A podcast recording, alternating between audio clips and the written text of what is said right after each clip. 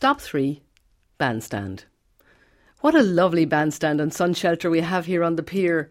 They're Victorian and recently restored, and they complement each other beautifully.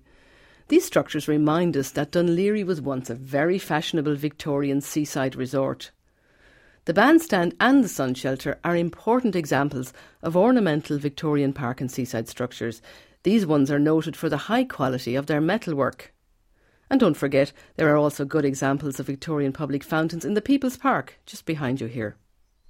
Both the bandstand and the sun shelter were built in the 1890s, manufactured by the Glasgow firm of Walter Macfarlane and Company.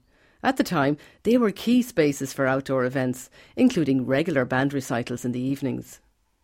Unfortunately, salty seawater is very harsh on ironwork, and so these structures became severely rusted and corroded before they were restored.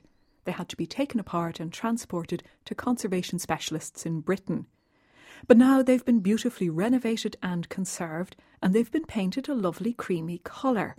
It's the kind of colour interior designers would probably call antique white, but it's a special shade of antique white.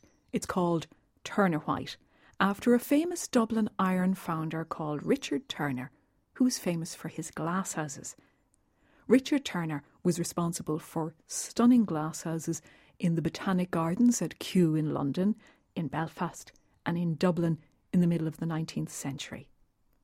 And in the 1990s, when they restored Turner's Dublin glasshouses, they discovered that the ironwork had originally been painted this lovely creamy shade of white.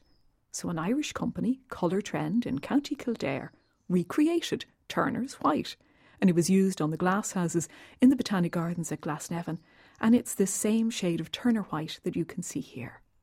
So stop for a minute and admire it, and the roof cresting and the balustrades on the bandstand, and imagine Victorian ladies and gentlemen taking their evening walks along the East Pier.